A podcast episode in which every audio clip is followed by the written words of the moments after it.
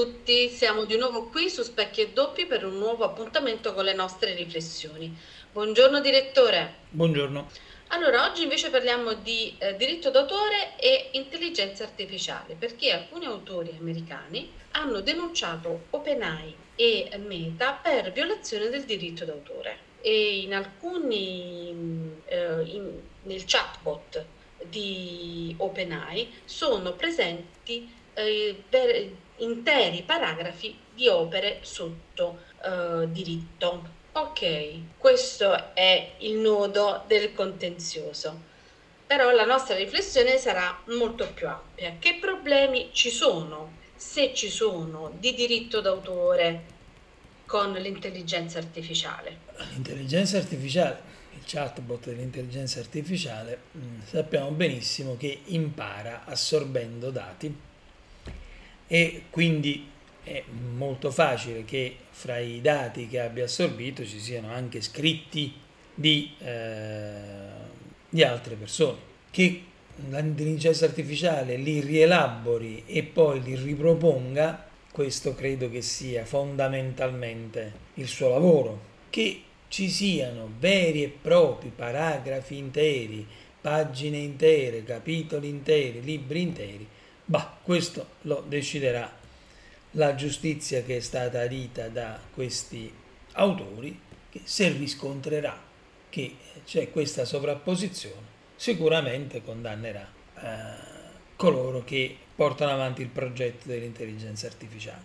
Ti sento perplesso, scettico. Ma Cos'è la perplessità, ti... è, la, è la perplessità dovuta dal fatto che, voglio dire, eh, credo che se fosse vivo Manzoni dovrebbe citare in giudizio tutti quelli che hanno letto i Promessi Sposi e li ripropongono in varia maniera sia in racconti di letteratura sia in eh, pagine diverse sia anche nel lessico quotidiano. E dico Manzoni per dirne uno. Perché? Perché ritengo che è chiaro che se si studiano determinate cose, noi siamo molto settoriali, no? perché poi ognuno di noi si specializza in qualche cosa di eh, preciso, ma è chiaro che le nozioni, i concetti li assorbiamo da chi li ha scritti prima. Se li andiamo ad utilizzare facendo copia e incolla, eh, ovviamente non va bene, ma se li utilizziamo rielaborandoli, arricchendoli, sistemandoli, utilizzandoli. Questo fatto che si possa dire che qualcuno aveva i diritti di quelle cose, vabbè, mm, mi sembra una eh, posizione, voglio dire, abbastanza eh, opinabile. Secondo te esiste un problema di diritto d'autore con l'intelligenza artificiale o si proporrà prima o poi? Io credo che c'è un problema di diritto d'autore, ma c'è anche tanta pretestuosità. Tanta pretestuosità e noi di questi mh, giudizi eh, richiamati, quindi di queste denunce, ne troveremo tante da adesso in poi, anche perché scatterà ovviamente l'emulazione, l'effetto, l'effetto, certo, emulativo, l'effetto, l'effetto emulativo, non solo, poi verranno fuori i legali specializzati, no?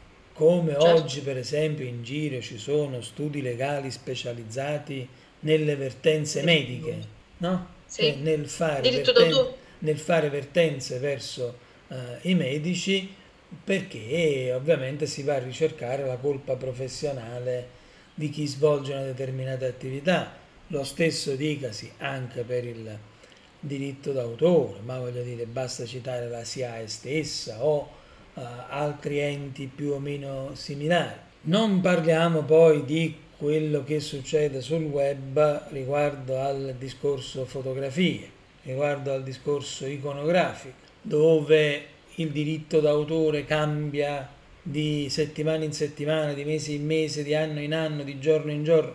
Cioè questo discorso sui diritti d'autore, se si vuole utilizzare in maniera pretestuosa, in maniera preconcetta e come meccanismo per fare soldi facili si presta moltissimo. Da qui ovviamente non voglio dire che in questa situazione ci sia del dolo da una parte o dall'altra. Non lo posso dire perché non conosco i fatti e non sono io il giudice eh, chiamato a dare giudizio in questo senso.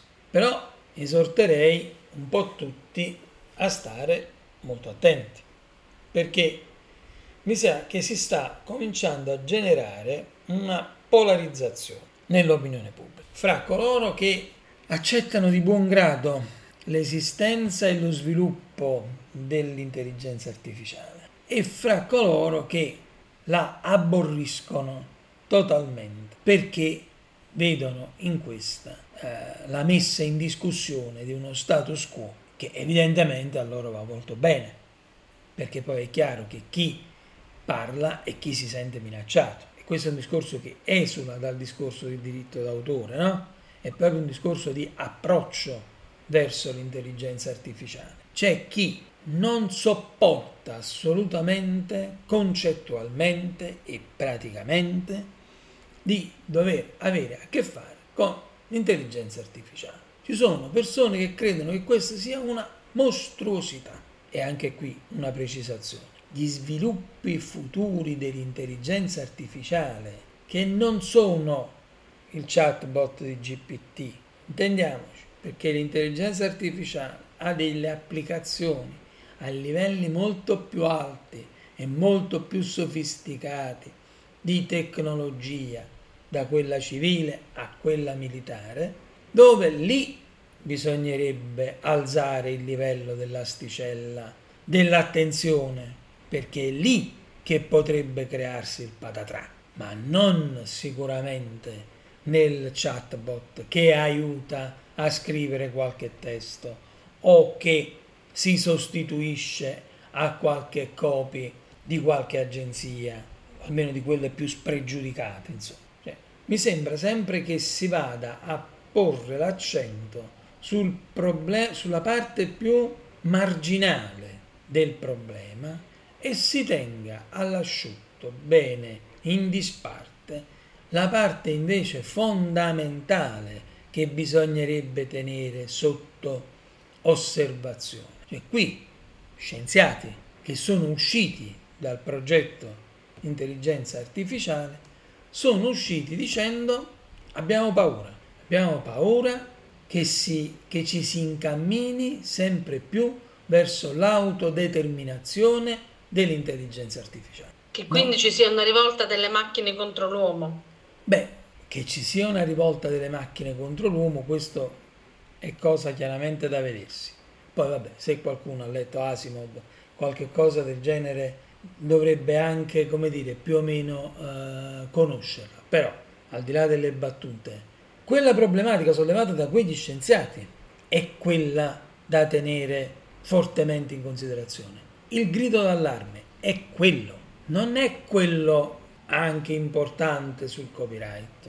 Quello è un problema, ma è un problema assolutamente marginale. Se dobbiamo credere all'intelligenza artificiale come il problema del terzo millennio, dobbiamo contestualizzarlo negli ambiti più specifici, più alti, più scientificamente avanzati, quelli che l'uomo comune non conosce e non conoscerà mai. Il problema che l'intelligenza artificiale no? il problema che l'intelligenza artificiale entri nella cosiddetta stanza dei bottoni. Questo è il problema. Mm. E il resto, come si dice a Napoli, sono tutto tarantella. Cioè sono pretesti per creare un po' di ammuina mm. e basta.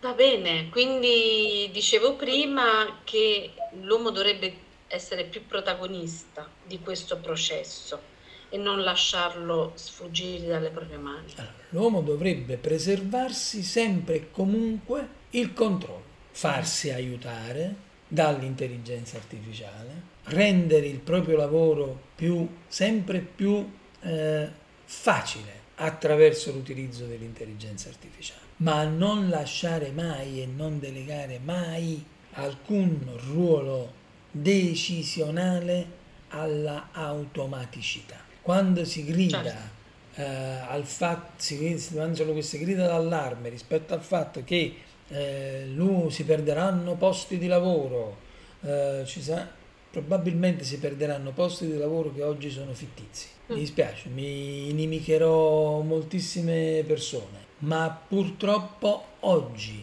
c'è un dato di fatto che ci sono alcuni lavori che potrebbero essere automatizzati, svolti in maniera automatica ed ancora invece rimangono ad espletamento umano. Questo significa mantenere una occupazione fittizia, perché in effetti stiamo facendo in maniera tale che queste persone, che sono poi convinte anche di essere in carriera e di fare grandi cose, soprattutto nei servizi, nel mercato dei servizi, in realtà sanno benissimo che domani mattina possono essere sostituiti da una macchina perché quello che fanno è estremamente sostituibile. Questo pone un problema, pone un problema etico, pone un problema strutturale del mercato del lavoro. Certo, se noi, assolutamente. Se noi epurassimo tutto il mercato del lavoro da queste posizioni di lavoro, ripeto, passatemi il termine, fittizie, noi ci troveremo con un grossissimo problema occupazionale. Ma posizioni non, di lavoro... Ma non perché Scusami. questo l'ha causato l'intelligenza artificiale, questo l'ha causato l'uomo che continua certo. a portare avanti dei processi scambiandoli per lavoro, poi guarda un po', sono sempre tutti quei lavori che alla fine sono mal pagati, sottopagati. È qui che volevo arrivare. Era qui che volevo arrivare. Coco, Coco Pro, eh, progetti, eh, contratti a progetto, eh, staging, eh, collaborazioni, tutta questa roba qui molto probabilmente se andiamo ad esaminarla da un punto di vista economico è un surplus del mercato del lavoro. Non un lo dico surplus io. del mercato del lavoro, ma è qualcosa che poi non dà neanche stabilità al lavoratore, non dà sicurezza, non dà... Non dà nulla, dà semplicemente una occupazione temporanea e fittizia. Sono i famosi scavatori di buche di Keynes. Keynes, grandissimo economista, portava avanti sempre il suo paradosso, secondo cui, questo poi ne fece una legge economica, eh, la disoccupazione era un um, numero fittizio nel discorso economico. Perché diceva lui la disoccupazione si può arrivare al piano di piena occupazione. Basta prendere delle persone, metterle a scavare delle buche e fargliele riempire si dirà ma è un lavoro assolutamente improduttivo, non serve a nulla. Sì, ma se dobbiamo considerare l'occupazione fine a se stessa, cioè che le persone lavorino e quindi percepiscano un salario e quindi nel circuito economico certo. poi diventano soggetti attivi per, in quanto soggetti di spesa e soggetti di risparmio, vabbè, qui poi eh, eh andiamo a finire a fare lezioni Ci stiamo allargando, che sì. non, non, c'entrano nulla. Eh, quindi probabilmente queste posizioni, pensando un po' alla Keynes, probabilmente servono a calmierare il mercato del lavoro, a mantenere il mercato del lavoro in certi binari? Queste sono le domande da porsi. Quindi non scandalizzarsi perché domani mattina l'intelligenza artificiale può prendere il posto di qualcuno, perché quel posto probabilmente è un posto fittizio che non esiste. Benissimo, dai, ci fermiamo qui allora con le nostre riflessioni. Ti ringrazio sempre, lasciamo una buona giornata ai nostri ascoltatori che ringraziamo per la loro attenzione. Grazie a tutti e buon ascolto.